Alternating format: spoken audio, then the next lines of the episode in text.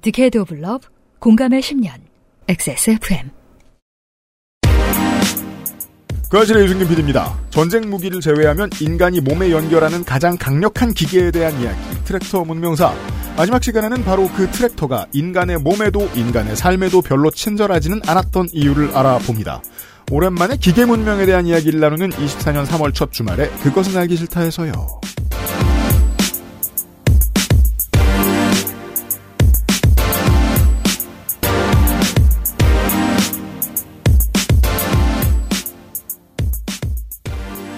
올해의 정은정 코너 마지막 시간. 입니다. 네, 원래는 한 번 더 할 수도 있긴 있지만 나중에 올해요? 예, 3주까지 아니요. 그러니까 이그 트랙, 이 트랙터의. 마지막. 트랙터 아, 이야기 네, 마지막 트랙터. 시간. 네네네. 네, 네. 이렇게 원래 또 3회까지 하실 생각이 없었어요. 그러니까 말이에요. 네, 또 3회가 됐어요. 한 시간일 줄 알았지만 세 시간을 했던 네. 트랙터 문명사 마지막 시간 되겠습니다. 뭐 기계라는 게 그렇잖아요. 인간의 편의를 위해 만들지만 알고 보면은 기계 만드는 사람들 마음속에서 그냥 이 정도면 다 쓰겠구먼 뭐 이러면 만들어내잖아요. 음, 그럼 사실 쓰기가 불편합니다. 그렇죠. 되게 오랜 시간 동안. 그렇죠. 네. 개혁이 이루어지는 것도 어마어마하게 늦습니다. 김치냉장고도 늦게 발견됐고요. 그렇죠. 네. 뭐 자동차만 봐도 뭐 옛날에는 이거 앞에 뭐 돌려가지고 시비 걸고 음, 그뭐 네. 냉각수 없어가지고 차 밑에다 모닥불 넣고 막 그랬었는데. 네. 아. 네. 오른손 왼손 다 쓸 수 있는 냉장고 디자인도 나온 지 얼마 안 됐고요. 그렇죠. 음. 그, 네. 그 뭐야. 불과 50년만 지나도 네. 사람들 운전하면서 그러지 않을까? 야, 옛날에는 부산까지 운전을 어떻게 했지? 이런 대화 하지 않을까요? 그럴 것 같아요. 그런 의미에서는 트랙터는 어찌 보면 농업 생산력을 늦추는 일도 해왔습니다. 네. 농촌에 있는 상당수의 사람들이 트랙터를 다룰 수 없거든요. 다룰 수 없게 설계되어 있습니다. 그러니까 기계라는 게 네. 처음에는 그렇게 낯선 다루기 어려운 모습으로 다가왔다가 음. 어쨌든 다루게 되잖아요. 네. 퍼포먼스가 다르고 하다 보면은 음. 그러니까 나중에는 기계 문법에 종속되는 어. 맞아요. 단점이 음. 있죠. 네. 네. 지금 초등학교 때처럼 줄글 쓰라고 하면 쓸 수 있겠어요. 어, 맞아요. 근데 진짜 제 친구들은, 친구 중에서는 손편지를 못 쓰는 애들이 있어요. 그러니까요. 먼저 타이핑을, 그, 손은, 연필을 들고, 긴 글을 쓰는 연습이 안 되는 거예요. 타이핑을 먼저 한 다음에 베꼈어야 돼요. 맞아요. 네. 네. 뭐 그 자체가 나쁘다는 게 아닙니다. 음. 러다이트를 하자는 게 아니고 네. 기계 문명이 발전할 거면 똑바로 발전했어야 됐다. 그러지 못했기 때문에 사람들에게 인류에게 생긴 일들에 대한 얘기를 두 시간 동안 했고 오늘이 제일 중요한 얘기입니다. 음. 잠시 후에 들어보시죠. 그것은 알기 싫다는 고전의 재발견 평산네이처 진경옥 리뷰를 확인하면 꾸룩꾸룩 온유 마카롱 눈 건강에 도움을 줄 수 있는 큐비엔 루테인 아스타잔틴 아름다운 재단 18 어른 캠페인에서 도와주고 있습니다. Welcome back! 달콤한 거, 상큼한 거, 맛있는 거 다 있다. 꾸룩꾸룩. 달콤한 마카롱, 고소한 에그타르트. 배고픈 순간은 꾸르꾸르. 녹용. 녹용 중 으뜸이라야. 시베리아 알타이 지방에서 자란 사슴뿔. 인삼. 불로장생을 위한 원료 중 가장 높은 평가를 받은 것이 고려 인삼이었습니다. 버섯 그 질긴 생명력을 벗삼아 면역을 생지황. 냉기를 가진 뿌리 식물로 인삼 녹용의 온기와 만나 음양의 절꿀. 제주산 봉개꿀 깊은 풍미와 진한 농도. 이 모든 것을 담아 진경옥. 평산네이처. 퇴소하던 날은 정말 기뻤어요. 제가 고대하던 날이었기 때문이었는데 기차가 출발을 하는데 그때 눈물이 나더라고요. 마음 둘 곳이 없다라는 생각이 여러분의 독립은 몇 살이었나요? 보육원의 아이들은 만 18세가 되면 시설을 나와 홀로 살아가야 합니다. 어른이 되기는 아직 이른 나이. 곁에 아무도 없다면 그것은 자립이 아니라 고립입니다. 18. 홀로 어른이 되어야 하는 아이들을 위해 함께 해주세요. 아름다운 재단은 18 어른의 건강한 자립을 응원합니다. 아름다운 재단 18 어른 캠페인. 아름다운 재단이 오랜만에 돌아왔습니다. 아, 저는 이게 마음에 들어요. 사업을 아직도 하네요. 그렇습니다. 잠깐 했다가 성공했다고 접고 또 바꾸고 아이템 바꾸고 이렇게 하는 게 아니고 지원 사업이 꾸준히 이어지고 있습니다. 네. 아름다운- 물론 실무자분들에게 들었죠. 이 사업도 진통이 있었다. 다만 계속 열심히 유지하는 걸로 결론 냈다. 아, 정권 바뀌고 나서요? 모르겠어요. 아. 어떤 외부 압력이 있었는지는. 아름다운 재단의 18 어른 캠페인. 아름다운 재단이 시행하는 2001년부터 보호 종료 아동의 자립을 위해 교육비, 주거비 지원 사업입니다. 어, 한동안 못 들으셔서 까먹으셨다. 아니면 최근부터 그 사실을 듣기 시작하셨다. 이런 사업이 있다는 걸 홍보해드리고 있었습니다. 매년 2,500명의 보호 종료 아동들이 만 18살이라는 이유만으로 준비되지 않은 독립을 강요받고 있습니다. 대한민국의 어떤 청년이 만 18세에 독립하는 게 쉬울까요? 28세도 어렵죠. 그렇습니다. 그렇죠. 38세도 어려요. 그렇습니다. 48세 쉬울 줄 알아요. 똑같다면 18세이고 싶다. 자립준비 청년의 현재 이슈는 정부와 민간의 지원 사업 그리고 자립 청년들의 심리 정서 문제 등 매우 복잡하게 얽혀 있습니다. 아름다운 재단의 18 어른 캠페인 페이지 아름다운 재단 캠페인 페이지 잘 만들어요. 그니까요. 네, 캠페인도 어, 여러 가지 시도를 참 재밌게 잘 하고요. 한 디자인 합니다. 맞습니다. 18어른 캠페인 페이지에서 이 자립의 문제가 얼마나 복잡하게 얽혀져 있는지 잘 표현이 되어 있습니다. 음. 복잡한 자립 문제 해결에 여러분들의 도움이 필요합니다. 아름다운 재단의 홈페이지를 방문해서 한번 쭉 살펴보시고 당신의 사랑을 보여주시길 바랍니다. 우리가 몇 년 전에 이 홀로서기 청년들 캠페인을 본인들이 하고 있는 네. 어, 후배들과 사회를 위해서 메시지를 직접 남기고 있는 홀로서기 청년들을 한번 모셨던 적이 있습니다. 그렇죠. 음. 우리 이 캠페인의 일환으로 어, 반응이 쩔었죠. 그렇죠. 그렇죠. 네, 어, 또 다른 이야기를 그 아실에서 준비하고 있습니다. 그건 몰랐네요. 어, 아, 저 옛날 거 듣다가 기억나요. 그 랩하시는 분. 예, 네. 있었고. 네. 그분이 그때 제가 섭외하자고 했을 때 군대를 가시는 바람에 아. 방송에 모시진 못했었고 네. 지금은 제대하셨을 건데 네, 음. 남의 군대는 짧으니까요. 음. 18 어른 캠페인과 관련된 방송을 또 준비 중에 있습니다. 네, 봄이 오면 김포는 서울이 안 돼도 저희는 방송할 겁니다. 뭐 옛날에 들어가서 보신 청취자분들도 많을 텐데 네. 간만에 또 한번 찾아보세요. 어떻게 바뀌었는지 지원은 또 어떻게 이루어지고 있는지 아름다운 재단 18 어른 캠페인이 돌아왔습니다. 맞습니다.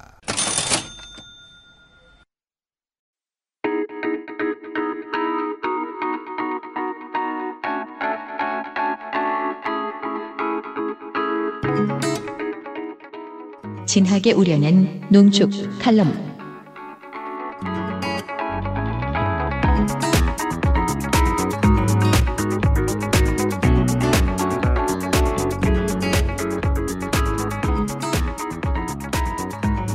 저나 대다수의 청취자 여러분들이 그 농기계를 몰라서 그렇지 알고 보면 문명 사회사에 지나지 않습니다.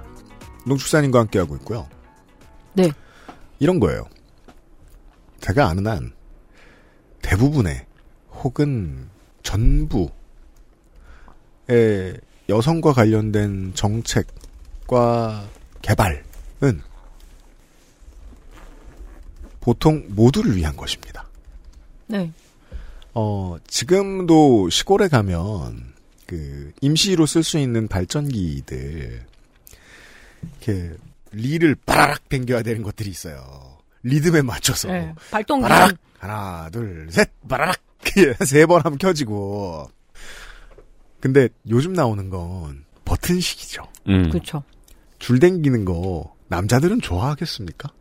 그 경운기 처음에 동요할 때 엄청 뱅글뱅글 돌리는 거 있잖아요. 그거에서 네. 이빨 많이 나가요. 네. 그, 맞아요. 지금은 열쇠로, 그러니까 키로 뿅. 자, 왜 이빨이 나가는지는 여러분들이 그 동작을 한번 연습해 음. 보십시오. 이로 옵니다. 그렇죠. 음. 어설프면. 네. 이게 제대로 등, 등 운동을 해줘야 되는데, 그렇죠. 그걸 안 하다, 안 하려다가, 쉽게 하려다가, 그, 예초기나 좀 큰 조경에서 많이 쓰는 전기톱, 네. 이런 것들도 옛날 물건들은 줄 댕겨요. 음. 네. 남자들은 그거 쓰고 싶겠습니까? 그러니까 모두가 쓸 수 있게 해놓는 거예요. 약한 존재가 쓰기 편하면 모두가 편해지는 거죠. 저상 버스 나도 좋아요. 난 이제 높은 버스 타려면 무릎 아파. 실제로 그리고 그 연로하신 분들은 버스 타고 내리시면서 많이 다치시거든요. 그럼요. 그리고 이 가장 위험하고. 트랙터의 이웃. 자동차는 지금, 어, 얼마 안 가면 핸들도 없어질 거예요. 네. 스틱도 거의 다 없어졌잖아요, 음. 요즘 차들은. 그게 모두가 그게 다 편해요. 그렇죠. 근데 그거 없어가지고 손 둘 데 없지 않아요? 우리는 옛날 사람인 거죠. 네. 이거부터 배우면 스틱이 뭐야 음. 하면서 그게 훨씬 불편하다는 걸 알게 됩니다. 트랙터도 그래서 스틱에서 계속 오토 에 전환으로. 음. 그래서 검색 단순해지는 거죠. 트랙터의 오토는 네. 진짜 섬세하겠다. 네. 쉬워요. 버튼도 쉽게 하고. 제가 드리는 말씀은 기술 발전은 모두를 위한 겁니다. 자, 기술과 기계사에 대한 얘기도 했고 정치에 대한 얘기도 했습니다. 우리가 이제 사회주의 국가들이 트랙터를 왜 그렇게 자랑하고 난리를 쳤는지 대한 이야기도 하다가 중간에 끊었습니다. 자체의 힘으로 자체의 힘으로 회차를 늘려서 어, 농촌 경리의 기술 혁명 수행에 있어 위대한 시변. 예. 뭔 소리야? 경리? 엑셀 도입했나? 어, 북한이 굉장히 큰 자부심이 있겠죠. 남북한의 체제 경쟁에서 트랙터를 자체 생산했으니까 나만 니네들은 그렇죠. 그 쪽발이들에게 가서 그래서 그런 거에 엄청난 자부심이 있는 나라예요. 그리고 실제로 지금 금성 트락도르 공장에서 트랙터 생산 능력이 있어요. 음, 다만 북한에 없는 것이 석유. 그렇죠. 음. 예, 석유가 없다라는 거고 올해 아마 김정은 위원장 김정은 뭐예요? 직책이 근데 그냥 김정은이라 네. 할게요. 김정은이 어, 식량 증산을 해야 되니까 군수 탱크를 멈추고 트랙터 생산을 음. 하라고 교시를 내리시었습니다. 예. 그래서 우리나라가 트랙터 보낸다고 했을 때가 있어요. 통일 트랙터. 네. 요건 비사인데 지지난주에 전농에 트랙 터 투쟁이 있었잖아요. 그렇습니다. 그렇다고 들었습니다. 그리고 트랙터 또 상징이 된 거죠. 남한 농민 운동에도 엄청 뿌듯하고 시민들에게 그런 압도적인 스케일을 보여주고 그래서 통일 트랙터라고 해서 북한 쪽에 보내려고 했을 때 이게 제재 품목이었거든요. 왜요? 땡크로 맞아요. 전환할 수 있잖아요. 아, 그렇구나. 어, 그래서 북한이 조금 부담스러워했다는 얘기를 제가 들은 적이 있습니다. 아, 그렇구나. 궤도 끼면 은 궤도 차량 땡크 돼버려요. 바로 그러네요. 네. 네. 그리고 그, 자, 그, 뭐 보, 보수 언론에서 걸고 넘어지기도 했었어요. 예, 그리고 자기들은 자체 생산 능력이 있는데, 음. 그러니까 트랙터보다 원하는 거는 오히려 돈이었겠죠. 아, 그것도 그러네요. 그리고 네. 우리가 트랙터를 보낸다는 게 우리 체제가 더 우월하다는 소리이기도 하고. 체제 경쟁인 거죠. 네. 그렇다면 사회주의의 가장 대표적인 나라 중에 하나지만 이제 추억 속에 있는 사회주의 국가죠. 전 중국을 그렇게밖에 표현을 못 하겠는데 지금. 당연합니다. 예. 중국에서는 이 1949년 모택동이 중화인민공화국 수립을 하고 똑같죠. 당연히 가족 중심의 영농보다는 영농 단위를 굉장히 대규모화해서 사회주의 공업화로 가자. 게다가 중국은 농민들이 굉장히 중요한 인민 자원이잖아요. 네. 그래서 모- 젊은 여러분, 모택동은 마오쩌둥입니다. 예. 근데 그래서 뭐 모택동은 스탈린을 굉장히 벤치마킹을 많이 합니다. 와, 우리도 이렇게 해야겠다. 그러려면 필요한 게 트랙터, 그리고 비료, 그리고 어떤 이런 과업의 혁명을 수행할 수 있는 주체는 여성입니다. 그래서 모택동도 여성을 주목을 해요. 자, 주목을 했다는 거는 도와줬다는 게 아니라 상징으로 선전이나 어떤 선전 선동에 많이 이용을 하죠. 그럼 등장하는 여성 트랙터 부대는 어 1950년에 일단 홍기를 꼽아요. 어. 그죠? 홍기를 꽂고 그리고 트랙터로 밭을 쫙쫙 가는 것. 야. 예, 그런 것들을 보여주는 거죠. 그런데 이 온전적인 가부장주의는 김일성도 다르지 않았어요. 우리가 트랙터를 갖고 오는 이유는 뭐냐면 과학화도 중요하고 뭐 대략 대, 그 사회주의 과업을 수행하는 거기도 하지만 이렇게 보내셨대요. 어버이 수령이 저렇게 논밭에서 허리를 구부리고 고생하는 우리 여성들을 보니까 내가 너무 마음이 아프다. 트락토르를 보내놓으니 이거를 개발하라 했어요. 음. 생각해 보면은 굉장히 반 여성주의적이고 억압적인 데가 사회주의 국가기도 하잖아요. 그래서 언제나 그렇게 상징적인 그래서 농기계는 언제나 남성의 얼굴을 이제 하고 있는 거죠. 실제로 중국에서도 트랙터가 도입이 됐을 때 중국이 또 뭐가 많습니까? 인구가 진짜 많잖아요. 음. 그리고 아직까지 공업의 발전이 이 농민들이 이동을 해서 취직할 정도의 공장이 많지가 않아요. 음. 사람 넘쳐나는데 트랙터 도입될 필요도 별로 없었거든요. 그래서 1974년 정도에나 트랙터가 조금 쓰이기 시작을 했는데, 아, 그 전까지는 많은 인력으로 때울 수 있었다. 예, 근데 홍보는 50년부터. 음. 그리고 중국 인민들에게 이 트랙터라는 거는 굉장히 희망과 동경의 대상이었고 그 당시 캐나다 왜 우리 노먼 베순 이야기할 때 노먼 베순이 캐나다 출신의 의사인데 사회주의 혁명의 뜻을 갖고 중국 혁명에 뛰어드는 음. 뭐 우리나라의 그 아리랑 김산도 그런 거잖아요. 음. 그런 것처럼 그 당시에 미국이나 이런 데서 중국의 트랙터를 가르쳐 주려고 하는 미국 공산당들이 있었어요. 직접 가서 막 어, 트랙터 네, 하는 네. 거 가르쳐 주고 막 수리하는 거 가르쳐 주고 영어 가르쳐 주고 그래서 보게 되면 맞다. 어, 자본주의 국가에도 공산주의자가 있는 어, 그렇죠. 거니까. 예. 네.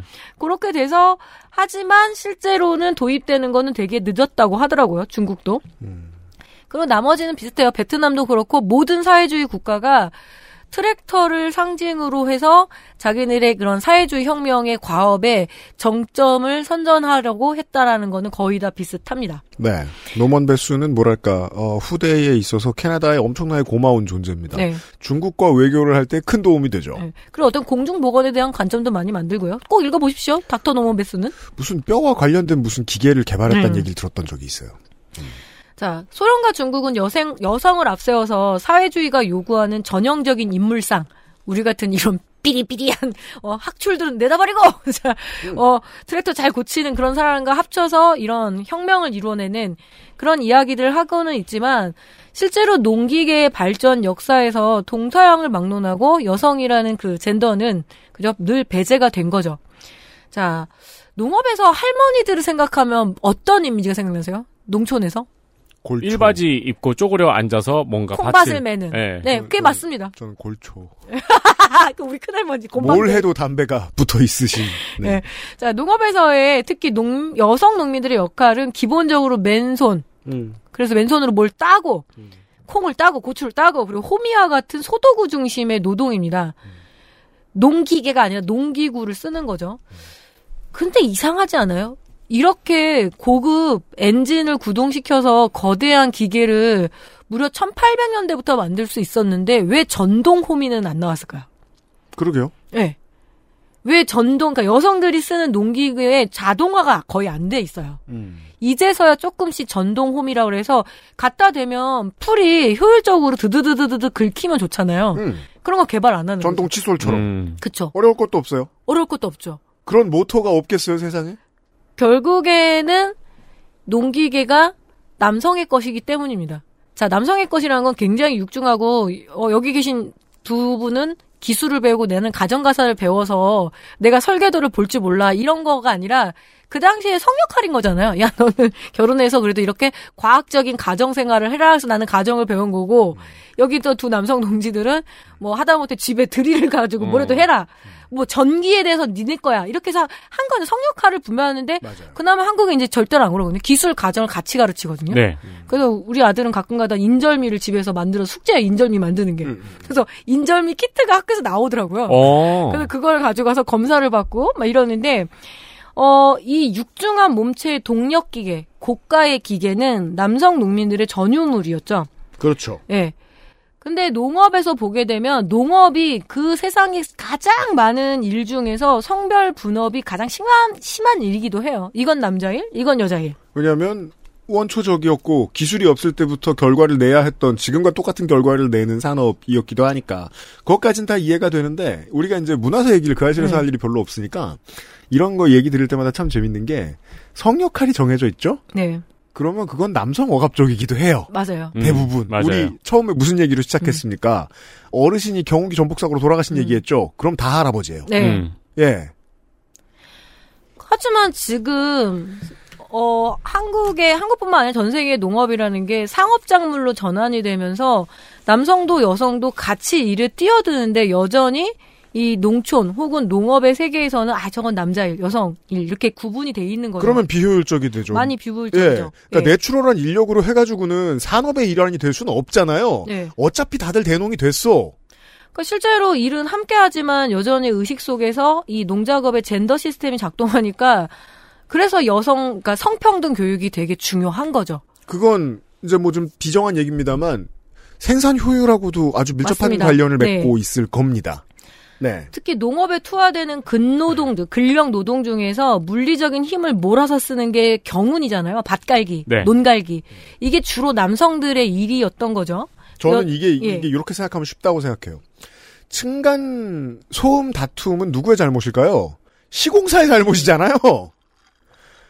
물리력을 많이 써야 되는 농기계나 농기구들이 지금도 있으면 그건 누구 잘못일까요? 농기계 만든 회사들 잘못 아니에요? 음. 예. 자, 생각해보면 보통 이렇게 얘기를 해요. 남자들 농사는 큰 농사. 자, 전통적으로 큰 농사는 논농사입니다. 우리는 쌀이 중요했으니까. 쌀이 항상 모자랐으니까. 그러면 작은 농사는 당연히 밭농사죠. 밭농사 중에서 진짜 하찮은 농사가 텃밭 농사. 음. 텃밭이 영어로 키친 가전이거든요. 음. 음. 그냥 그거는 먹고 사는 그냥 나 먹고 사는 집에 딸린 부엌인 거예요. 네, 네. 그 여자들이 그래서 텃밭에서 할아버지들도 지금 할머니들이 되게 뭐 다양한 거 심어 잘 잡수면서도 그런 허드렛 일 한다고 뭐라고 하는 거예요. 맨날 밭밭뭐 메고 있다 뭐 무슨 뭐 아이고 말면서 그 얘기를 제가 되게 많이 들었었거든요. 어렸을 때부터. 아 예. 아직도 쪼만한 데서 밭이나 예. 호미로 메고 있느냐 쟁기로 하고 예. 있느냐 자, 논농사라는 거는 국가 주도의 아, 농사잖아요. 없겠지. 네. 자, 논농사 어떻게 해요? 경지 정리해줘야 되죠? 그리고 품종 정해줘야 되죠? 그리고 국가가 수매하잖아요. 네. 그리고 기계 투입될 정도로 어떻게 해요? 물, 물, 그러니까 그걸 뭐냐면 저수지를 해서 논에 물을 댈 수 있는 시스템부터 해서 경지 정리, 그리고 행정이 뒷받침돼야 되는 음. 거죠. 국가가 되게 신경 쓰는 농사가 논농사이자 큰 농사이고 남성의 농사였던 거. 근데 살다 보니까 논이 너무 돈이 안 되잖아요. 게다가 지금 논이 기계화가 98.2%? 음. 저기 남해군의 다랑이놈 말고는 다 기계화가 완료돼. 음. 다랑이놈 지금 경관농업이라고 구경하세요 수준이거든요. 아, 그래요? 예, 경관농업이라고 해요. 그러니까 구경하는 차원도 필요한 거니까. 아 생산은 생산력은 별볼 예, 일 없고 별볼일 없어요. 아, 하다못해 이제 그냥 유채 심어버리더라고요. 음. 자, 로타리, 모내기, 방지, 수확까지 모든 기계화가 완료된 거는 왜였을까? 기술의 발전이라는 것이 논밭 골고루 가야 되지만 한국에서는 쌀이 급하다라는 이유도 있었지만 그게 남성들의 일이기도 했던 거죠. 어, 지금 보게 되면 밭농사 기계화 비율은 한 60% 내외거든요. 근데 네. 이것도 관리기, 수확기, 즉 여성들이 많이 쓰는 거 보면 20% 밑으로 뚝 떨어지는 거예요. 그러니까 여전히 아, 손으로 심어야 되는 거야. 재밌는 발견이네. 예. 그래서 이거를 그냥 반농사 기계화 63.3% 그게 아닌 거예요. 그러네요. 예, 여성들이 그러니까 어떤 곳은 한참 낙후돼 있고 어떤 네. 곳만 엄청 현대화돼 있다라고 봐야 되는 거네요. 그리고 여성들이 많이 하는 게 김맥이잖아요. 콩밥매는 안 하네. 네. 김맥이 도구는 많이 발전이 안 된 거예요. 음. 어 이거는 문화사적으로 접근해야죠. 그렇게 들어갔더니 성별 차이가 이렇게 나더라. 그래서 할머니들께서 얘기하지 여자들을 위한 어, 유일한 개발품은 엉덩이 방석뿐이다. 왜냐면 쪼그려 앉아서 하는 일은 늘 여성의 일로 음. 예. 그렇게 비화됐으니까 제가 보기엔 그럼 남성은 성기의 구조 때문에 뭐 못 쪼그려 앉는다 막 이렇게 어 할아버지들이 음담 패설을 하지만 할머니 돌아가시면 다 쪼그려 앉아 밭을 매시거든요. 그게 바로 우리 아버지예요. 그러니까 음. 젊었을 때 스쿼트 좀 하고 그래야지 네. 아이씨들이. 그래서 엉덩이 방석 정도밖에 없다라고 하는 게 굉장히 큰 상징을 갖는 거죠. 아, 이 이야기가 길었던 중요한 이유가 있습니다. 네. 그리고 이 대출을 끼워서 음, 농기계를 살 수밖에 없잖아요. 트랙터.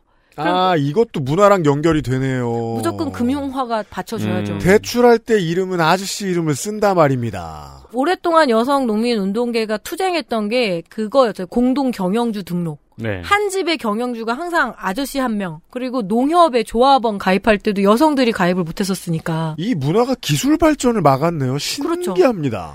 그래서 대출도 남자 이름으로 받고, 그러면 그 자산조차도 남성들의 것이 되니까. 음. 만약에 사이 안 좋아서 이혼한다 그러면은 이 트랙터 반, 반가이를 해야 되는데, 그렇죠. 이거는 남성들, 주로 남편들 쪽으로 가 있기 때문에 정말 아무것도 남아 있지 않는 상황. 금융이라는 게 이 세계화의 가장 중요한 핵심이잖아요. 네. 농업에서 금융화의 핵인 이 농기계가 주로 남성들의 그 시장으로만 구성돼 있기 때문에 벌어지는 문제들이 꽤 음. 많죠. 시장도 그렇게 형성될 수밖에 없어요. 네. 빌리는 사람이 자기 명의를 들고 온 사람이 다 아저씨니까. 네. 음. 근데 응전이 나기 시작했습니다. 여성 친화형 농기계 개발이 그래도 해야 된다라고 국가가 공식 보고서를 내는 게 되게 중요하거든요.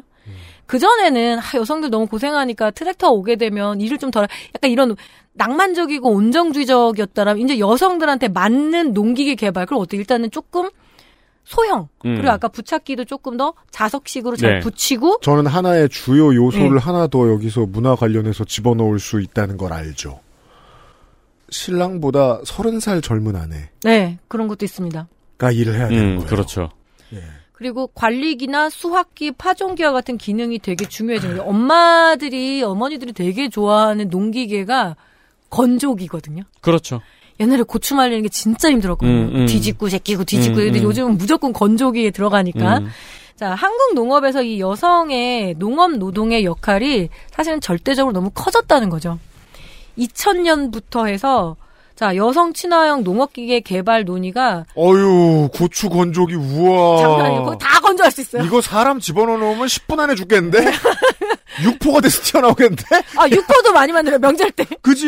육포 만들기 딱 좋아요, 이거. 우와, 대박. 네, 건조기 좋습니다. 네.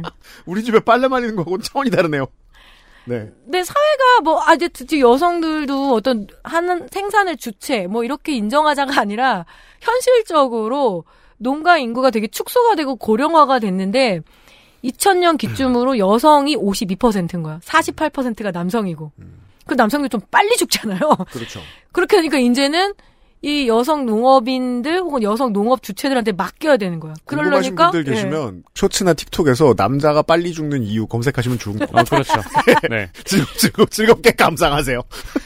그래서 여성 네. 농업인들이 2018년 당시에 대대적인 실태 조사를 했을 때 52.5%가 여성들이 농작업의 절반 이상을 담당하고 있다. 음. 그리고 도 맞는다고 한 건 75%예요. 그러니까 영감이 뭐 돌아가셨을 수도 있고 이제는 일이라는 게 음. 남성 여성을 가르지를 않는데 의식 속에서는 여전히 여성의 일인 음, 거고 음. 대출도 안 내주고 그리고 심각한 거는 뭐냐면 비혼 여성이 귀농을 해서 땅을 사야 되는데 계속 남편을 데리고 오라 그러는 거예요. 남편 없는데요. 음. 그 아버지를 데리고 오라니까 우리 아버지는 제 귀농을 반대해서 땅을 못 사게 하는데요. 그랬더니 그러면 동네 이장이를 데리고 오라 그래요. 아니, 농협 갔는데?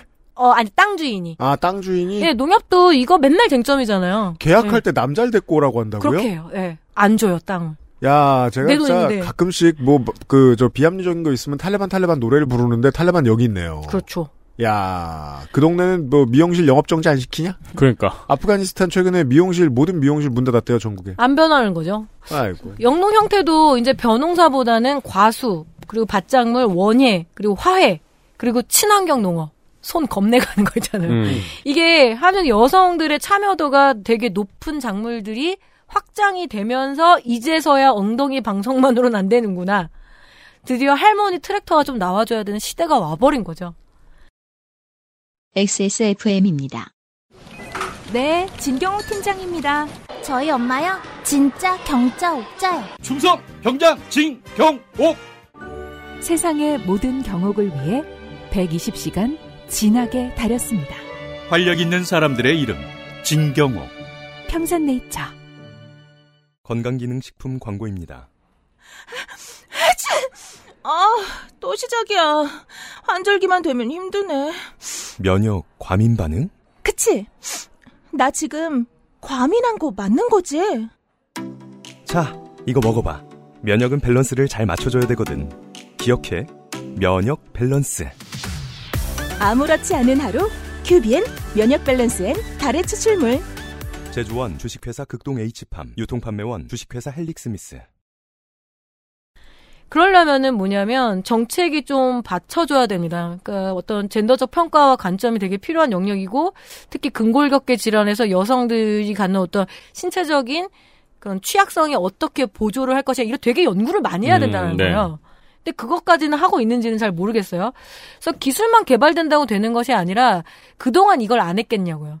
굉장히 괜찮은 기술들이 다 농진청 캐비넷에서 다 주무시고 계신다는 음, 거죠. 음. 음, 상용화 시키는 거, 원래 그, 실용화 시키는 거. 받아들이는 건 시장 반, 문화 네. 반이잖아요. 근데 문화가 막으면 시장도 안 움직여요. 그렇죠. 네. 시장성이 없다고 판단하는 네. 거죠. 그러니까 웃긴 게 이게 절대적인 기준을 놓고 생각해야 되는 게 우리가 왜 MMORPG를 보면 엄청나게 큰 칼들이 나옵니다. 네. 어떤 로망을 상징해 주겠죠? 한동훈의 18cm 네. 같은. 음. 근데 그거 실제로는 그 왜 중세 무기 만들고 뭐 이렇게 하는 그 유튜버들 이렇게 보잖아요. 못 들어요. 못 들죠. 네. 사람은 이, 여기서 이제 다시 역산할 네. 수 있는 거죠. 남성한테 대충 맞출 수 있는 정도로 작아진 거예요. 어떤 기계들. 음. 네. 그럼 더 작게 할 수 있잖아요. 더 작고 정밀하고 덜 위험하고 그래서 요즘은 자동 전지 그 가위 되게 비싸고 한 200만 원이에요. 가위가 200만 원. 아, 자동 전지 그, 예. 툭툭 했는데 네. 그걸 저당 조금 덜 힘이 덜 들게 왜냐면 네. 상시 근육에서 계속 팔을 들고 하기 때문에 과수농가는 항상 어깨와 팔 쪽에 굉장히 큰 그러니까 무리가 봐요. 오거든요. 인간은 자기 신체에 맞춰서 기계를 만들어 놨잖아요. 네. 그러면 더 많은 사람의 신체에 맞추는 일이 이젠 필요하다는 겁니다. 어려운 얘기 아니에요. 어, 수많은 특허가 잠자고 있는 거는 시대에 맞지가 않은 거죠. 시대가 불러내오지를 않는 거죠. 이거는 행정도 받쳐줘야 되고 행정랑 즉 국가 정책, 국가가 많이 들여다 봐야 된다는 겁니다. 그러게요. 어, 현재 한국의 농기계 임대 사업소에서 이 여성 친화 농기계를 좀 도입을 좀 했어요. 그래서 혹시 이 청취자들 중에서 어, 여성 농민들이 계시거나 관계자들이 계신다라면 먼저 적극적으로 신청해야 됩니다. 정보를 많이 검색하시고 야 이거 있다더라 우리 지역에 농기계 임대 사업소 이거 도입해라 음. 그리고 쓰든 안 쓰든 좀 예, 빌려 또 가셔야 되고요 음. 만약에 그 해놨는데 안 빌려가면 저거 필요 없다고 또 없애거든요 근데 여기서 할머니들께서 이렇게 얘기하시더라고요 야야 트랙터 몰지 마 왜 트랙터 잘 모는 언니들이 있어요 네. 배토기라서 막 흙 다 배토하고 그다음에 퇴비 살포기라서 되게 잘하고 퇴비 살포기를 어떻게 되냐면 추레라를 붙여야 돼요. 그래서 후진하기가 되게 어렵잖아요 트레일러. 음, 음, 음. 그 후진해서 다 풀린다고 그냥 할머니들이 잘한다가 아니라 하지 마라 그래요. 그 일마저도 네 일이 된다. 음. 그렇죠. 예. 그 Beef 에미상 많이 탄 Beef의 그 주인공 엘리 웡이 되게 유명한 코미디언이잖아요. 엘리 웡의 루틴 중에 이런 게 있어요. 얘들아 제발 girls can do anything이라고 남자들한테 음. 말하지 마. 음. 그 새끼들 눈치 까면 우리 죽일 거다. 이 일을 겁내 많이 시킬 거야. 네, 기계 배우지 말라고 해요. 음. 그런 고생한- 마음인 거죠. 고생한다고. 네, 그러니까 역설적인 주장이죠. 네. 그럼 결국엔 농촌의 이런 어떤 가부장적인 삶의 양태가 변하지 않는다라면 진짜 애플이 호미를 만들어도 소용이 없다라는 그렇죠. 거죠. 음, 그런데 이런 나라에서 여갑을 없애버린다고요? 음. 예, 그런 그 얘기입니다. 예, 음. 그 이야기입니다. 네. 그 그리고 예, 이제 그 여성학이 이제 공공성에 어떻게 부역을 할 수 있느냐의 사례들 중에 하나를 보셨고요. 네. 정말 다양한 얘기를 하네요, 우리가. 역사도 얘기하고, 공산주의도 얘기하고. 음. 근데 농업은 또 한 얼굴을 갖고 있습니다. 전쟁의 얼굴을 가지고 있어요. 전쟁의 얼굴. 농업에서 죽어도 실패하면 안 되는 게 보급 실패잖아요. 그죠? 그렇죠. 전쟁에서. 네. 음. 어, 병참이라는 개념 자체가 logistics 그게 다 거기 군사 용어라고 하더라고요. 맞습니다. 예. 네. 식량을 적재적소에 공급하는 것. 이게 우리나라가 별로 안 중요하게 여겼던 영역 중에 하나예요. 일본하고 그렇다 하더라고요. 그래서 그 스타가 없었대요. 보급하는 거. 그러니까 조리병을 관할하는 장군이 없었던 것이 이 지금 군대 급식을 이렇게 쓰레기로 만든 거의 원인이다라는 음. 얘기도 많이 하더라고요. 음, 네, 네, 네. 어, 그래서 지금은 꽤 높은 자리까지 올라갈 수 있다고 하더라고요. 음. 어쨌든 트랙터와 탱크, 비료와 폭탄, 그리고 원자력과 핵폭탄. 이거는 dual use라고 해서 두 개가 항상 같이 붙어 다닌다는 거죠. 네. 음. 군산 복합체에 대한 이야기고 농업 기술 복합체에 대한 이야기입니다. 음. 새로운 테크놀로지가 도입이 되면 구조도 변하지만 감각이 변하잖아요. 제가 그걸 느꼈어요. 우리 애들한테 스마트폰을 중학생 때부터 쥐어줬는데 그때부터 리모컨 싸움을 안 해요. 나 혼자만 어, 텔레비전 그쵸, 그쵸. 독점에 독점. 네, 네. 애들은 텔레비전 안 봐요. 그쵸. 그거 변한 거죠. 감각이 변한 거고 얘네들은 실시간 지네들이 원하는 거를 다 음. 하는 건데 나만 여전히 편성포 검색해서 보고 막 음. 이런 수준인 거죠. 이게 트랙터와 탱크가 특징이 뭐냐면 특히 탱크 같은 경우에는 쏙 안으로 들어가면은 피와 살이 튀는 거를 직접 보지 보지. 않는다라는 점. 그렇죠. 살상의 감각이 달라진다고 네. 하더라고요. 일부러 그렇게 해놓은 거죠. 예. 살상의 그리고 캐터필러가 지나갔을 때 그 밑에 사람 몸이나 신체가 깔려도 감각이 없는 느낌이 거죠. 못합니다. 원래 이게 그냥 과속 반지톤 넘어가듯이 쓱 하고 넘어가니까. 음. 그래서 이런 dual use, 그, 즉, 군, 전쟁과 농업이란 이 두 개를 함께 쓰는 이 시스템 속에서 인간은, 어, 감각, 살상 감각에 익숙해져 버리고, 민생 기술과 군사 기술은 항상 같이 맞물립니다. 이걸 spin-on이라고 하더라고요. spin-on. 음, 음, 네. 예. 군산 복합. 네. 그래서 세상이 불안정할수록 산업계는 이롭다. 그래서 지금 제가 이스라엘도 좀 봐보고 그리고 우크라이나도 우리가 계속 보고 있고요. 보게 되면은 저 어느 산업계가 진짜 돈을 벌까 네. 그런 거는 좀 많이 무서워요. 그죠. 트랙터는 캐터필러고 캐터필러는 탱크고 비료는 화학이고 화학은 폭탄이고 원자력은 무기고 무기는 핵폭탄이에요. 이거를 뭐라고 얘기하면 disaster capitalism이라고 해서 참사 편승형 자본주의. 현대 자본주의가 되게 가혹한 거는 아마 이거였을 것 같아요. 막스가 얘기하듯이 그런 발전 과정을 거치는 게 아니라 어떤 전쟁 그리고 살육 이런 것들을 통해서 굉장히 확장되는 시장을 갖게 되는 네. 거죠. 음. 그게 바로 농기계였고 트랙터였고 탱크였다라는 거. 화학 비료도 마찬가지고요. 음. 산업화된 농업은 잠자코 있다가 전쟁이 되면 부자가 된다. 그리고 국가가 명령해요. 야, 트랙터 생산 금지, 오늘부터는 탱크. 음. 자, 오늘 비료 금지, 오늘부터는 독가스. 이 역사들을 계속 거쳐서 온 거죠. 그 조금 이따 얘기해 주시겠습니다만 우리는 그렇다면 전쟁이 나면 대동이 무슨 사- 일을 해서 돈을 벌게 될지 알 수 있는 거고 그럼요. 베트남 전쟁으로 그렇게 커진 회사인데요. LS 같은 대기업이 왜 트랙터를 만드는데 이렇게 열심인지도 어느 정도 유추할 수 있는 거예요. 그리고 그렇지 않을까요? 음, 상상해보면 사람으로 살상하기에는 그러니까 무인화라는 게 군인은 안 태우고 여기서 참호 속에서 리모컨으로 사람 죽이는 거에 더 감각을 안 싫잖아요. 그냥 리모컨이 죽이게 된 거잖아요. 농업에 그러니까 그 네. 전쟁에서 일어나는 일은 농업에서 반드시 일어난다는 것 정도의 배움은 저도 이제 준비를 하면서 알았어요. 네. 살상 드론은 고향에 가면 농약 네. 뿌려요. 네. 그쵸. 네. 실제로 드론 얘기도 나와서 말씀드리는데 드론이 방제 쪽으로는 굉장히 많이 발전했거든요. 전 더 잘해야 된다고 생각해요. 그런데 드론이 뜨려면 지금 농약 할 때 제가 제일 싫어했던 게 경운기 뒤에 엄청난 큰 드럼통 아시죠? 드럼통 거의 정화조만한 네네. 거기다가 농약 한 병 넣고 물을 넣어서 섞어가지고 그 경운기 발동기로 뿌린단 말이에요. 진짜 힘들어요. 근데 드론은 높이 날라야 되니까 원액을 원액이에요, 원액. 아, 희석도가 되게 무게를 떨어져요. 줄여야 되니까. 아, 물론 거기에 적합한 농약이긴 한데 최근에 친환경 농민들을 인터뷰할 때 그 얘기를 많이 해요. 드론 방제가 등장을 하면서 방제가 너무 쉬워지니까 너무 많이 한다. 아. 더 자주 하게 된다. 네. 그래서 그 저 드론 보이면 피하라 그러죠. 네. 농촌에서는. 제 주변에 친환경 농민 하는 형님들 중에 진짜로 극단이 형님들이 뭐냐 왜 왜 유기농에 빨리 모여 나 농약 뿌리기가 너무 귀찮아 은정아 이러고 음. 난 내가 농약을 뿌리기가 너무 힘들어 이렇게 하는데 이제 그게 너무 쉬워져 버린 거죠 그래서 농기계의 비평과 사유가 중요한 것 같아요 왜 늘 선한 얼굴을 하니까 그러네요. 쌀과 사과를 줄 것 같으니까 저건 언제나 선이니까. 그건 농기계에 붙는 그런 첨단 기능들이라는 게 과연 무엇을 향하고 있는가 이게 바로 오늘의 이제 끝으로 달려가는 이야기입니다. 네. XSFM입니다.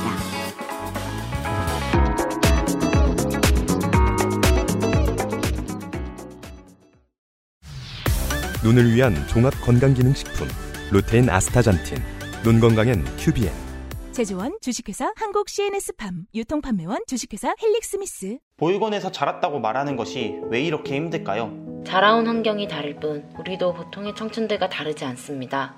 아름다운 재단 18 어른 캠페인 첨가물을 더해 맛을 만들어내면 유통기한이 늘어나요 재료를 아끼고 레시피를 바꾸면 이익이 늘어나요 그런데 말이죠. 꾸르꾸르는 다르고 싶어요. 좋은 재료와 정성의 맛을 믿거든요 진짜 디저트의 맛 달콤한 순간은 꾸르꾸르 봄에는 당분입니다. 진짜 디저트의 맛 꾸룩꾸룩 네. 마카롱, 쿠키, 스콘, 에그타르트 다양한 라인업을 갖추고 있습니다. 주로 리뷰는 극찬. 첨가물을 넣지 않는 재료의 힘을 믿는 꾸룩꾸룩 좋은 재료와 정성을 다하는 레시피로 수제 디저트의 진짜 맛을 보여주려고 늘 노력하고 있어요. 달콤한 게 필요한 건 남녀노소가 없어요. 물론 그렇습니다. 아니요 노소는 있어요. 아, 네, 뭐, 아, 아, 아, 아, 네 맞아요. 네 예. 저는 옛날엔 단 거 입에도 안 됐어요. 반대 아니에요? 아니 어릴 땐 진짜 그리고 필요치 않았어요. 나도 그래, 나도 그래. 네. 단거안 아, 좋아했어. 필요의 문제. 네, 필요의 문제. 음. 네. 원하지 않았어. 원하지 필요치도 않고 원하지도 않았어요. 어. 지금 필요하고 네. 원해요. 지금은 먹을 필요도 없어. 누가 몸에 주사해줘도 좋겠어. 그러니까. 그렇게 진화해버린 거군요. 네. 그 이왕 당이면, 그니까 봐. 이왕 똑같으면 18살인 게 좋잖아요. 네. 이왕 당이면 맛있는 게 좋잖아요. 그렇죠. 네. 이왕 당이면 맛있는 꾸루꾸루를 고려해 보세요. 게다가 꾸루꾸루가 포장도 또 예뻐요. 그렇습니다. 네. 선물로 주면 센스 있는 사람이 될 수도 있습니다. 액세스몰에서 꾸룩꾸룩 디저트를 만나보시기 바라고요 만나보세요.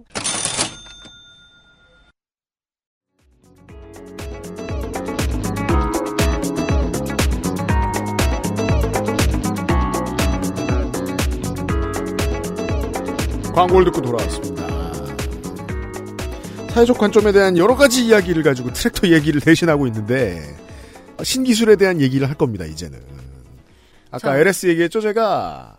LS 산전 중요하죠. 자, 왜 중요하냐면 꽤 괜찮은 잡지를 하나 만들고 있어요. 음. 보보담이라고 이거는 좀 많이 들어가서 무가지거든요. 신청해서 네. 보셔도 좋을 것 같아요. 네. 아주 중요한 인문 잡지도 만들고 있습니다. 음. 아, 트랙터의 이 미래와 농업의 미래를 한번 봤어요. 원래 트랙터는 동물을 대신하고자 했던 역할이잖아요. 그렇죠. 그리고 인간의 그 고통이었던 원죄였던 로타리를 좀 힘있게 대신 치는 거였는데 여러 가지 부작용도 있고 긍정적인 것도 있고 그렇습니다. 그럼 여기 끝에 그게 무엇인가? 끝내 인간을 지우고자 하는가? 자, 무인화 지향의 농산업을 말씀을 드리면서 그래서 그 앞에 제가 전쟁 이야기를 드리는 거죠. 사람을 지우는 것이 전쟁이잖아요. 그렇죠. 예. 지금 우리가 ICT 기반의 스마트화, 무인화, 자, 무인화를 아예 딱 그냥 첨단이고 과학이고 이거를 거의 국가가 훈시로 목표를 정해놓으면서 전 세계의 모든 그 농기계 메이커들이 뛰어들었는데 저는 많이 두려움이 좀 있습니다. 정보통신 기술에 기반한 무인형 트랙터를 개발하는 게 지금 공통의 방향이고요. 음. 어, 농산업 전체의 인공지능, 특히 AI죠. 진짜 데이터 central 같은데 자율주행, 스마트 농업 그리고 지금 현재 농민들이 실제로 가- 하고 있는 개발하고 있는 거니까. 그리고 가서 시운전도 해볼 수 있어요. 되게 많이 모집해요. 어. 나도 한번 해보고는 싶어요. 음. 그래서 가서 공장에 와서 밭을 이게 농기계에서 특징이 그 부속 밭이 있거든요. 거기 뭐 따보고 다 해야 될 거 아니에요. 아, 부속 밭이 있구나. 네, 그래서 거기서 다 해봐요. 그래서 지금 이게 굉장히 로보렉터라고 해서 최근은 뭐냐 로보트하고 트랙터의 기능을 부착해서 같이 하는 로보렉터가 아. 좀 인기예요. 그러니까 만약에 에디터가 귀농하면 뭐 하고 싶어요? 그 전에 트랙터 하고 싶어요? 로보렉터. 로보렉터 써야죠. 당연하죠. 그렇죠. 그러면은 막 이런 욕구가 있고 막 그리고 국가는 어쨌든 지금 청년 농민들 육성을 해야 되니까 그럼 거기에 보조금을 더 주거나 음. 대출 capitalism의 어떤 그 프로그램을 잘 짜서 음. 그런 거 자꾸 도입을 하는 거죠. 근데 로보렉터 도입해 갖고 만들어낸 농산물 가격 이지경. 어, 뭔가 와꾸가 좀 안 맞아요. 그렇죠. 그렇죠. 자, 그래서 지금은 아예 무인화, 스마트화 이거를 기정사실화 하면서 자본과 연구 역량이 여기에 다 집중이 됩니다. 인공지능이 알아서 판단을 하고 농작업을 대행하는 그 트랙터가 이제 실용화 되어 가고 있고요. 생각해 보니까 현대 농업이라는 거는 언제나 사람, 특히 농민을 지워가면서 걸어 나온 역사일 서, 역사일 것 같기도 해요. 그러니까 여기서부터는 이제 기계 문명의 역습에 대한 얘기잖아요. 네. 앞에까지 우리가 이런 얘기를 했잖아요. 이렇게 들리실 수 있어요. 더 편한 기계가 필요하다. 네. 그래서 무인화를 했는데 그건 나쁜가요? 네. 음. 왜냐하면 그 사람의 노동의 가치를 자본은 반드시 지우려고 할 네. 거니까. 음. 그럼 그때부터 이 작물은 누구께 돼요? LS 산정 거라고 할 수도 있는 거예요. 그렇죠. 그러, 그안 그렇게 생각할 이유가 있나요? 왜냐하면 돈 있는 사람들은 그동안 농민들을 계속 소장농으로 만들었는데. 그렇죠. 분노의 포도를 참고해 봐 주세요. 네. 그 노동의 몫을 남기지 않을 거예요. 음, 음. 그 예를 들어 우리 이제 프레시 매니저 얘기 다시 돌아오면 야쿠르트 아줌마 과거 그렇게 불리던 막 기계가 발전할 거라고 막 패러디 그림 많이 나왔잖아요. 네. 막 골리앗을 타고 다니고 네네. 막 디바가 되고 뭐지. 음. 근데 그래도 프레시 매니저는 없어지지 않습니다. 지금도 노동 조건이 좋지는 네. 않습니다만 없어지지 않아요. 왜냐하면 50대 이상 여성이 사람을 상대하면서 가져갈 수 있는 서비스업의 가치가 여전히 남기 때문에 음. 완전히 기계로 대체되진 않습니다. 프레시 매니저 기계야 야쿠르트 줘라고 하지 않아요. 음. 거기에 소비하지 않아요. 그래서 사람을 살릴 거예요. 근데 농업에 대해서도 자본이 그렇게 생각할까요? 음. 사람이 땄어야지라고? 에, 안 그럽니다. 사람을 지울 거예요. 그리고 사람의 이윤도 지울 겁니다.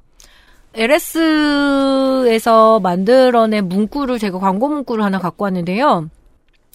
지켜보기만 하세요. LS 트랙터가 대신해 드릴게요. 돈도 안 드려요.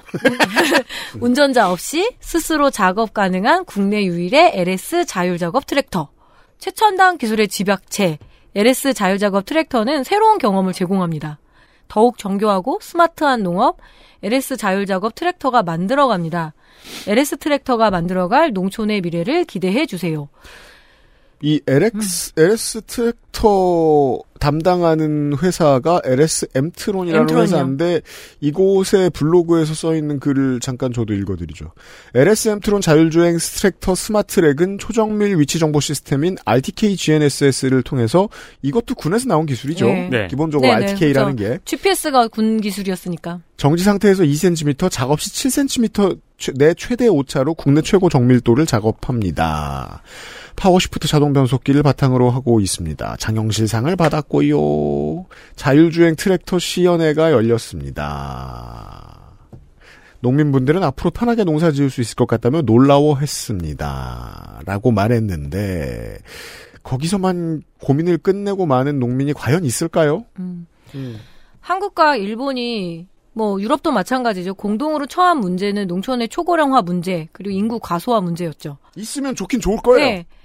그래서 근대화라는 건 곧 공업화와 등치가 돼서 농촌과 농업은 어떤 축소를 숙명처럼 받아들이고 그 나머지를 뭐래도 채우라는 게 바로 기계였고 네. 아니면 투잡을 떼어라고 하는 게 농공산지죠. 농업 공업 같이 하는 그 농공단지 같은 거. 이런 걸 다 받아들인다 하더라도 인간이 남는 존- 본질적인 그 취약성이 있죠. 먹는 존재. 음, 음. 안 먹으면 뒤진다라는 거죠. 그래서 인간의 어떤 실존적 위기와 맞닿은 문제인데 결국에는 뭐냐면 어, 이 실존의 문제를 대응할 수 있는 이 농업을 어떻게 할 것인가라는 관점이 중요하잖아요. 근데 이 농업을 육성하기 위해서는 많이 비어가니까 그만큼의 자본 투입이 필요한 거죠. 근데 이 자본 투입을 할 때 어, 사람한테 하는 게 아니라 업 자체. 그럼 산업 자체. 산업 자체 해버리게 되면 뭐냐면 제가 늘 농촌 사회학자라고 소개를 하지. 제가 농업 사회학자란 말은 잘 안 쓰는 이유가 농업은 이루어지지만 농촌은 사라져 버리는 거예요. 네. 이미 네. 전 세계는 그걸 경험하고 있어요. 그러면 농촌이라는 공간이 최소한이라도 유지가 될 수 있게 하려면은 제가 하고 싶었던 네. 얘기가 그거예요. 도시의 사람들은 먹으면 그만이에요. 네. 농촌의 커뮤니티가 전멸해도 된다는 거예요.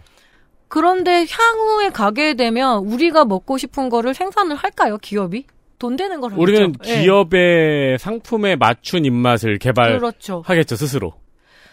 한일 양국 모두 굉장히 부자 나라인데 어, 투입될 자본은 있었죠. 그런데 사람의 문제를 해결할 의지가 해방 이후부터 없었습니다. 음, 음. 그게 지금의 2024년 제가 목도하고 있는 한국의 농촌의 현실인 거고요.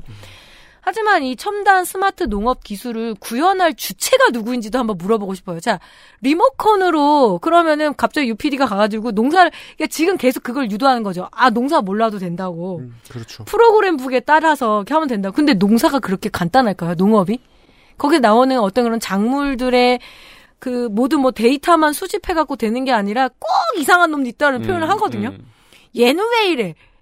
그런 것들을 응대할 수 있는 최고의 기술자들이 농민인데 그 농민을 지워버리고 무언가 리모컨 컨트롤 시스템으로 도입할 수 있다는 건 제가 보기엔 이거야말로 너무 신비주의에 가까워요. 농업에서 사람은 끝까지 역할이 있을 거거든요. 우리가 왜 아무리 로봇이 발전해도 돌봄 로봇이 어려울 거라고.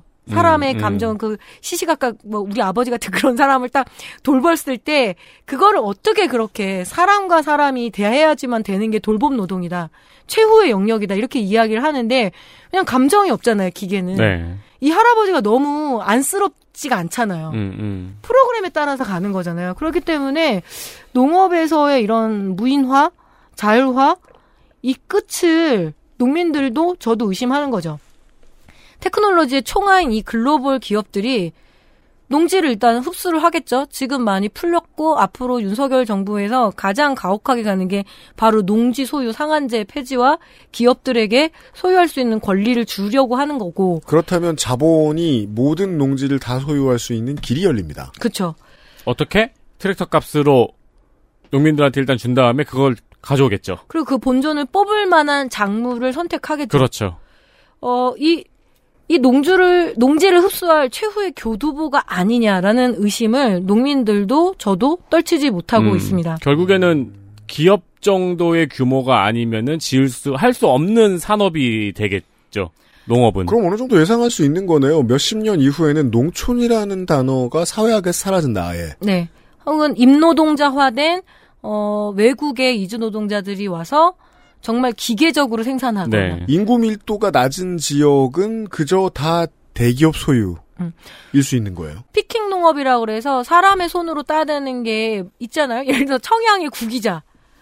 구기자를 그거는 기계화하는데 별로 돈이 안 되는 거죠. 그럼 가장 싸구려 기계인 인간 기계인 가장 가난한 나라 이주동자 와서 구기자를 따면 되는 거죠. 음, 혹은 구기자가 없어지거나. 그렇죠. 없어지는 거죠. 그래서 후지하라 다츠시라는 교토대학교의 교수가 쓴 어, 전쟁과 농업이라는 한 책의 구절을 잠깐 읽어드릴게요. 결국 농민을 대량으로 토지에서 이탈시켜 화학산업이나 IT 산업을 비롯한 20세기에 새롭게 형성된 노동시장으로 보냈을 뿐만 아니라, 뭐가요? 트랙터가, 음. 그리고 농산업이, 농업 그 자체를 농지 밖에서 관리하는 형태로 바꾸어 인류사에서 소멸시키는 시도가 시작되었다고 보아도 과언이 아닐 것이다. 라고, 예, 문명사를 전공한 교수든, 매- 이렇게 이야기를 하고 있습니다. 이제 이해가 되네요. 3 시간을 듣고 나니까. 네. 인류사에서 소멸시키는 시도다. 음. 그러면 트랙터는 정말 농민의 삶을 어떻게 바꾸어 놓았나? 원죄로부터 해방시켜 놓았나? 정말 유토피아였는데 사회주의 유토피아의 상징이기도 하고 미국 농업, 그러니까 자본주의 농업의 어, 상징이기도 했는데 이 그거죠. 뭐 똑같죠. 진짜 일 더 많이 해야 되고 그쵸. 어, 대출금 갚기 위해서 더 무언가 투잡, 쓰리잡 음. 해야 되는 거. 만약에 이 유토피아가 실현이 됐다라면 지금의 한국의 농촌, 일본의 농촌은 이런 꼬라지면 안 된 거죠. 그렇죠. 그죠. 다 부촌이 됐었어야죠. 그렇거나 아니면 농민들은 정말 여유롭게 음. 자기의 삶을 즐길 수 음. 있었어야 되죠. 이렇게 테크놀로지가 발달을 했는데 경운기도 해보고 트랙터도 해보고 드론도 해봤는데 왜 계속 이런 건가? 그것은 결국엔 그 한 사회가 농촌과 농업, 농민을 바라보는 관점의 문제이자 정책의 포인트의 문제인 것 같아요. 음. 네. Dust Bowl 문제를 얘기하면서 정리를 좀 해볼까 해요. 오지의 마법사가 그거를 배경으로 하고 있잖아요. 더스트볼이 뭐냐면 이렇게 생산성 위주의 농사를 너무 많이 지은 거죠. 네. 저쪽에 서부 미국의 네. 서부 쪽에 그러다 보니까 너무 먼, 모래 폭풍, 먼지 폭풍이 음. 나가지고 어쩔 수 없이 다 이주를 해버린단 말이에요. 캘리포니아 같은데 음. 그 이야기를 담고 있는 거고 그때 미국이 꽤 유기농업에 대한 감각들이 일찌감치 생긴 게 뭐냐면 루즈벨트가 되게 두려워했었어요. 야 이거 땅 계속 이딴 식으로 갈아가지고 하면은 다 죽는구나. 어. 그래서 그때 많이 그런 자연 보호나 어, 유기농업이나 이런 거에 관련한 정책들, 토지 보호해야 되는 것들, 무조건 휴경해라, 뭐, 이런 것들에 대한 정책들이 많이 나와요. 음. 법이 꽤 일찍 나와요. 트랙터를 가져와요. 자, 기업 입장에서는 뭐 기업이라 해서 제가 악마시키는 건 아니지만, 깊게 파면 팔수록 수확물이 좋다라면 지구 표면은 더 긁혀 나가겠죠. 음. 그렇죠. 예. 이런 어떤 생태학적인 그런 지속 가능성의 문제에 있어서도 정말 기계가 발전한다고 해서 어 우리의 먹거리의 안정성 이런 것들이 담보가 될까? 거기에 이윤이 결합을 해버리면 그런 거에는 좀 디스토피아적인 좀 생각을 좀 할 수 있을 것 같아요. 3천 평을 가진 개인 농업 하는 사람이 사막화의 주범이 될 수는 없어요. 예. 대농이 하면 그렇게 되죠. 네. 그리고 미국은 이미 그걸 이 더스트볼 현상을 통해서 100년 전에 경험을 한 거잖아요. 엄청난 농장을 쫙 한 군데에 다 뿌려놨더니 여기에 허구한 날 먼지 폭풍이 생겨가지고 그 먼지 폭풍이 막 집을 막 덮고 막 이러잖아요. 집이 없어지고 먼지에. 그걸 한번 경험을 한 다음에 인터스텔라가 그 걸 맞아요. 보여주죠. 어떻게든 되돌리려고 최선을 다해서 그러니까 그 그게 아마 네 개의 주가 경계선이 맞닿는 지점 있어요. 뉴멕시코, 유타 뭐 이렇게 그 지점 위주로 그런 일이 많이 생겼다고 저는 들었어요. 네. 이제는 그런 일이 없거든요. 농업에 규제를 건 거죠. 네. 근데 농업에. 규제를 안 건다. 그럼 사막화는 진행될 거예요. 중국이 지금 그걸 경험하고 있고. 그리고 다 비닐하우스 안으로 들어가고 유리 온실로 들어가는 건 그 이후는 어떻게 되는 걸까? 여전히 전쟁에서 첨단 전쟁이잖아요. 뭐 엄청 비싼 뭐, 뭐 말할 가격을 제가 측정할 수 없을 정도로 그래도 여전히 지상전이 이루어진다는 게전 되게 묘하거든요. 아니 아직도 총으로 저렇게 사람을 공격하고 그런단 말이야? 이런 생각들을 좀 많이 하게 돼요. 이 무인화 즉 인간의 자리를 뺏길 것 같아라는 그런 두려움을 제가 말씀드린 것이 아니라 오히려 역질문, 역설계의 질문을 하고 싶- 싶었어요. 해방 이후 대한민국 농촌에서 단 한 번도 인간의 자리가 있었던가? 인간들의 자리가 앞으로도 존재할 것인가? 이 질문을 계속 해나가고 싶습니다. 그래서 마지막으로 법 하나를 말씀드릴게요. 2024년 7월 26일에 우리나라는 스마트 농업 육성 및 지원에 관한 법률, 즉 스마트 농업법이 시행을 앞두고 있습니다. 스마트 농업법. 여야 아주 그냥 서로 손을 맞잡고 그리고 우리가 이제 데이터 센트럴에서 거의 지겹게 얘기를 하게 될 거예요. 네. 자, 이 법에는 농업인의 정밀화, 그러니까 정밀 농업인 거죠. 아주 막 몇 미리 단위로 하겠다 이거죠. 그리고 무인화 등을 촉진함으로써 농업인의 소득 증대와 농업 농촌의 성장 발전에 이바지하는 것이 법의 목적입니다. 스마트 농업 관련 핵심 기술을 우리 농업에 적용을 하면 어, 우리 농업은 미래 성장 산업으로 도약할 수 있다. 그리고 이거를 두바이나 이런 데 수출하자라고 얘기를 많이 하죠. 그래서 정부의 판단은 이거는 모든 뭐 보수 정부든 진보 정부든 다 똑같았어요. 이 스마트폰 확산 방안에 가지고 이런 계속 추도를 해갖고 대동부터 해가지고 지금 LS부터 해가지고 풀 패키지 산업이거든요. 뭐를 같이 하냐면 기자재.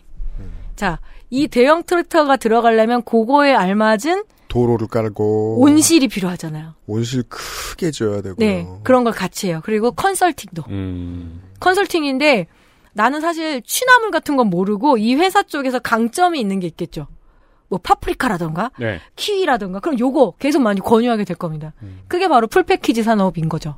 예. 메뉴판은 딱 프랜차이즈처럼 결정해 놓을 거예요. 그럼 우리가 그토록 지향하고 싶었던 농업의 다양성, 먹거리의 다양성, 그거는 지금 멈춰버릴 수밖에 없을 거죠. 국회는 이런 걸 알기에는 너무 도시촌 놈들일 것 같아요. 네. 네.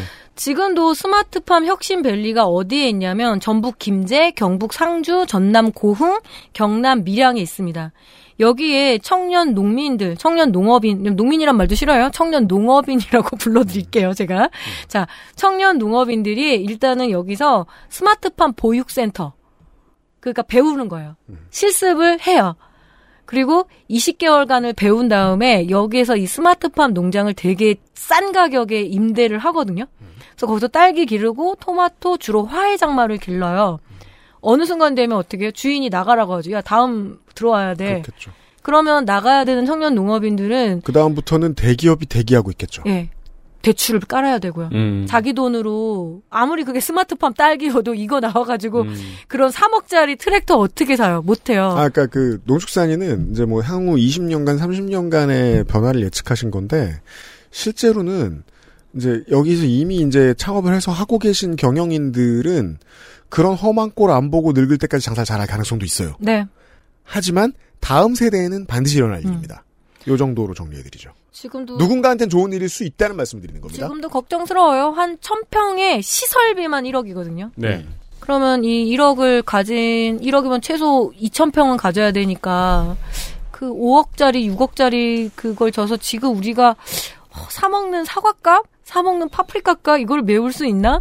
그럼 우리가 제일 걱정스러운 거는 금융화잖아요. 아니 빚 못 갚는 상황태가 발전을 해도 문제, 발전을 안 해도 문제네요. 그렇죠. 사람을 중심에 놓지 않고 그동안 농업 정책이, 그러니까 귀찮은 걸 지워버리고 무언가를 해보려고 했을 때 지금 스텝이 저는 다 꼬여 있고 결국에는 선택할 수밖에 없는 거는 기술 발전, 과학화. 그 과학화가 결국은 무인화. 이것이 결국은 제가 트랙터를 좀 들여다보고 싶었던 이유였습니다. 인간에 대한 관점이 없는 기술 진보의 결과가 지금의 농업과 농촌 상황 아닐까요? 그래서 우리가 어, 지난 3시간 동안 트랙터를 공부한 결론이고 현재 농민들은 많이 우려를 해요. 다 좋다. 그런데 이 스마트 농업의 효과를 논하지만 농가 입장에서는 수익성, 자본 생산성, 팔로, 투자, 회수 기간 등을 질문하고 있습니다. 네.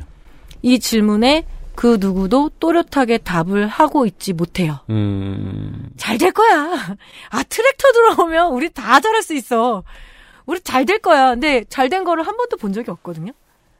그래서 이 두려움 속에서 예, 이 스마트 농업의 법 통과를 그러니까 법 실행을 이제 한 4개월 정도 남기고 있다. 오늘의 이야기는 이런 이야기였습니다. 네. 무슨 기계가 우리 삶을 영원히 이롭게 했더라? 많긴 많은데, 어, 그리고 되게 많은 사람들의 삶을 늘 탈락시켜 옵니다. 애플이 시총 1위인 이유는 전 세계에 시계 만드는 회사, cooking 타이머 만드는 회사, 날씨 보도해주는 방송국, 이런 모든 미디어와 관련된 곳들의, 그러니까 미디어 device와 미디어와 관련된 곳들이 벌 수입을 지들이 다 땡겼기 때문이잖아요. 네. 예. 그, 제가 그래서 늘 쉽게 말씀드리는 이거죠. 자본은 자꾸 뭉치는 습성이 있다. 예. 그럼 누군가는 탈락하거든요. 네. 여기서는 이제 농업인이 되겠다. 농민이 되겠다. 특히요 외국의 그런 고가의 트랙터를 수입하는 판매상도 현재 한국의 트랙터 기업들이에요. 예. 그건 아무나 또 수입 안 해요. 잘 아는 사람들이 자본의 그런 합종 연행 속에 있는 거고 음. 보통 그걸 아주 잘 보여줍니다. 자식들 중에 제일 멍청한 놈한테 하나 물려주기도 합니다. 그런 회사들을. 그런다는 얘기를 들은 적이 있습니다. 이런 얘기였습니다. 농축산인이었고, 어, 우리가 선거를 다툴 체력이 될까요? 농축산인 어떻게 생각해요? 한번 역사를 우리가 역 어, 멈출 필요는 있죠. 예. 그 40대까지는 한번 갈아볼까, 몸을. 이렇게, 어떻게 해야 되나 고민이 있는데, 조금만 더 고민해보고 결정합시다. 아니 이 방송이 나갈 때쯤은 고민이 끝나 있어야겠죠. 맞아요. 네, 그때까지 유피님이 고민이라 그러면은 네. 너무 늦죠. 그죠. 나 데모야 파워야. 이때 이제 고민되면 하는 말, 전당원 투표를 해보겠다. 음. 필요 없어요. 빨리 결정해야 됩니다. 제가 빨리 결정해야 됩니다. 아무튼 농축산인 수고하셨습니다. 다음 달에 만나요. 네, 고맙습니다.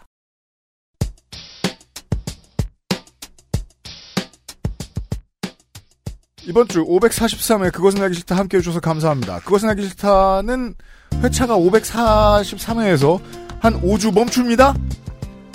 다음 주 이 시간 국회의원 선거 데이터 센트럴 user's guide 1시간 하러 다시 찾아뵙도록 하겠습니다. 그러니까 우리 방송 회차가 네. 너무 거품이 없어요. 그러니까 뭐랄까 거품 있다의 반대말이 뭘까요? 버석 정직하다? 네, 아니 너무 아, 정직하지 않고 너무 버석 말랐어. 일단 3회 2회가 모여서 1회고 네. 그렇죠. 게다가 국감이나 선거 방송 이런 거 다 회차에서 빠지잖아요. 그렇죠. 그러네요. 진짜 곱하기 3만 해도 그러면 지금 얼마예요? 어 그렇죠. 거의 2천 네, 원이. 거기다 약간 국감 여섯 시내 선거 고향 방송 아니에요? 막 이런 것까지 막 다 하면은 네. 그 추접하잖아. 2,500회라 그러면은 좋네. 6시 내 고향 같잖아. 네. 음. 몇십 년 하신 것 같아요. 예, 그때는 안 세고 싶잖아. 그때 로마자로 하면 겁나 복잡해집니다.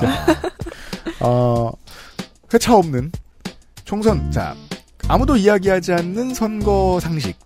총선이라는 말은 공식 용어가 되지 않은 지 수십 년이 지났습니다. 국회의원 선거죠. 원래 제목은 원래 이름은 국회의원 총선거였습니다. 그 전에 총선거라는 개념이 딱히 없었기 때문에 총이라는 말을 친절하게 집어넣어 줬던 거고 음. 아주 오랜 세월 원래 이름은 국회의원 선거입니다. 그리하여 저희는 공식 용어를 씁니다. 국회의원 선거 데이터 센트럴 되겠습니다. 그것도 뭔가 줄임말을 만들어 줘야 시민들이 쓸 것 같은데. 근데 국선은 이상하거든요. 그러니까요. 국선 변호사. 의선도 이상하고 회선도 이상하고 원선도 이상해요. 음. 그래서 총선이라고 부르죠. 근데 약간 영어로도 원래 제너럴 일렉션 하면 어, 그래요? 네 general election이라고 하잖아요. 네. 직역이었구나.